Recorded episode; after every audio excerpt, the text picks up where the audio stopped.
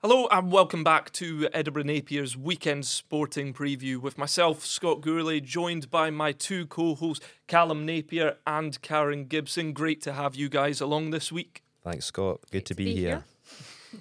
Perfect. So, We'll start off with, of course, your former employer, Karen Gibson. Craig Levein he's back to Tynecastle Park. It will be his first game against Hearts since 2009 against Dundee United. Have Hearts do you think turned the corner since their 2 0 win against Motherwell? Well, time will tell. We'll see on Saturday. The fact that we've had an international break, I don't think Steven Naismith would have chosen that because it can sometimes break up momentum. But time will tell. Craig Levein will certainly be wanting to put a, a spanner in the works anyway.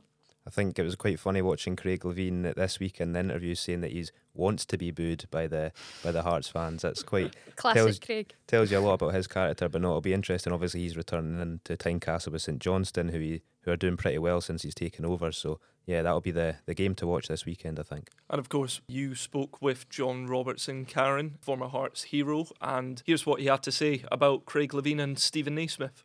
You've got, you know, Craig Levein, ex Scotland manager, ex director of football, ex Hearts manager, uh, going back to Tynecastle. I'm sure he will get uh, a very, very warm welcome, uh, Hearts style, uh, from the fans there. You know, there's a lot of fans that still respect Craig, um, and rightly so, um, for what he done as a player and, and his spells as manager there. But there's also an element that are not so keen on him, who gave him a lot of stick towards the end, and I'm sure their voices will be heard tomorrow. But trust me, that'll be water off a duck's back for Craig. He'll be looking forward to it. He'll see this as a real challenge, and trust me, he'll want nothing more than to, to try and turn over, you know, a, a player that he would be involved in signing when Robbie Neilson was the manager, and Steven Naismith. And Steven Naismith will desperately want to please the Tynecastle Hordes by turning uh, Craig over. Craig knows this Heart squad very, very well indeed. There's not many of the players in there that he'll not know. As I said, not have had a hand in or a conversation about with, with the previous manager. Listen, Craig is always very, very well organised. He's defensively very strong. You know, he has a mantra that if you don't lose a goal, you don't lose the game. Craig's always very solid at the back. He'll make sure that he's defence. He'll, he'll invite Hearts on. He'll, that's something that Hearts have struggled for in the past when teams put in the, the low block or the, the defensive situation in front of them. He'll try and keep them quiet. He'll try and keep the crowd quiet and then hope to to hit the break. And as I said, he'll he'll he'll be a, a wily old fox, but Steven will want to get the two week break. He'll want to get the crowd up. It's one of these games. I think if Hearts could get an early goal, I think I could see them. I could see them winning the game comfortably. The longer the game goes, then the more that the the sly old fox is Craig Levein will see what he thinks uh, is his game plan working. Hibs are back in action as well, and they'll be hoping that their star man, Martin Boyle, is all fit and ready to go after missing Australia's first game in the international break. We caught up with Nick Montgomery about the injury. To be honest, he's probably only did his knee slide um, for, for the goal that he scored.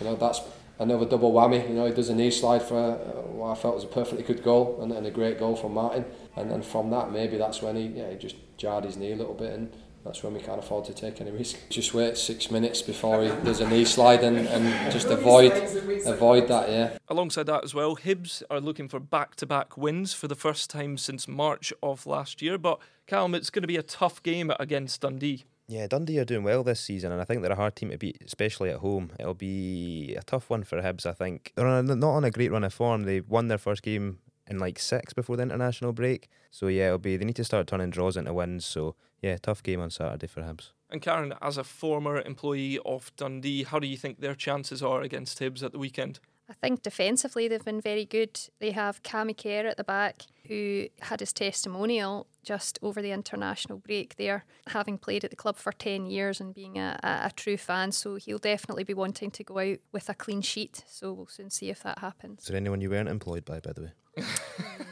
Uh, three club. No, not Hibs, and that's it. Yep. But it's also not just the two sides from Edinburgh in the top flight that are back in action. Scottish Cup is back in action as well, as there is a host of Edinburgh sides still left in the competition. One of those, of course, being Spartans, who host Arbroath at the weekend at Ainslie Park.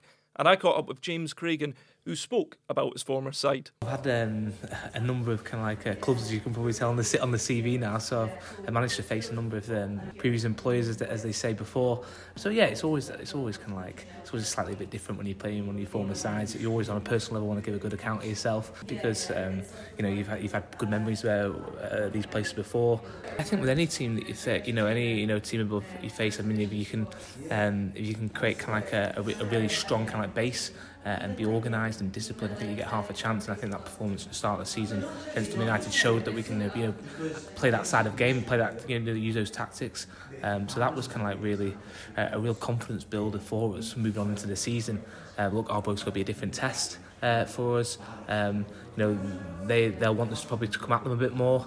Um, but we know that we're going to have to be on it. We know all those things I mentioned before with discipline and things like that. We're going to have to be, you know, 10 out of 10 on our A game to go and get a result on Saturday.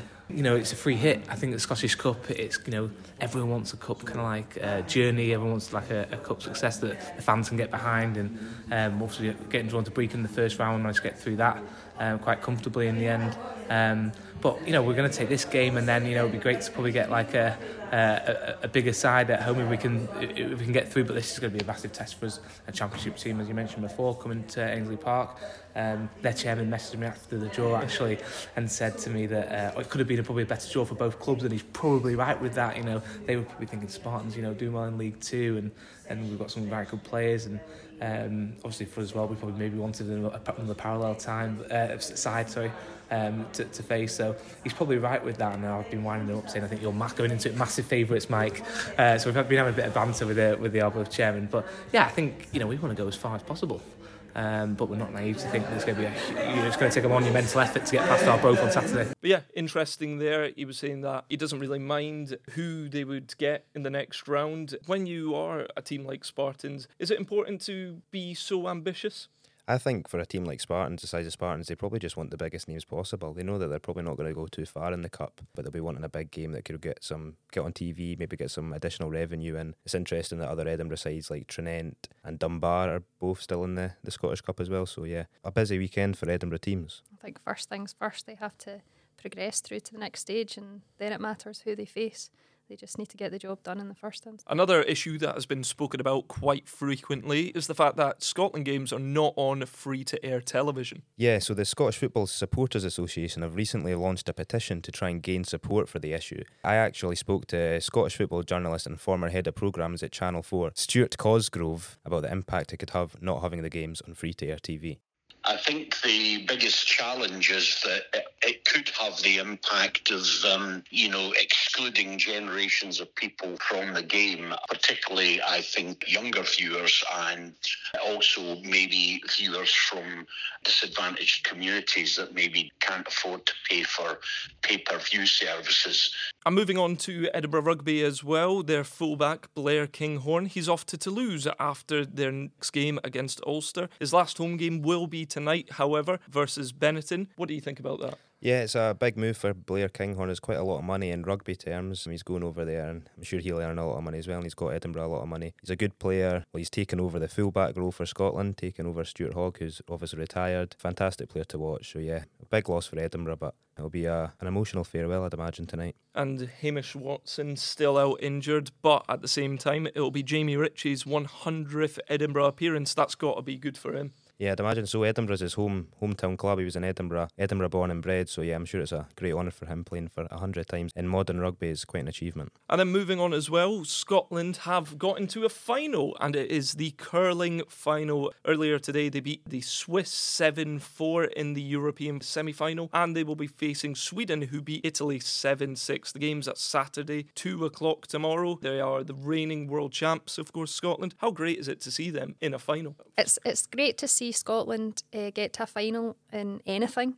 I was at the Cricket World Cup with the Scottish national team. Of course, they progressed to the Super 12s, playing against the top nations of the world. And people forget about certain sports. They forget that they have a great side in cricket for Scotland.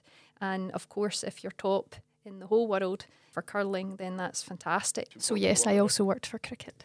Yeah, there's another employer Karen worked for.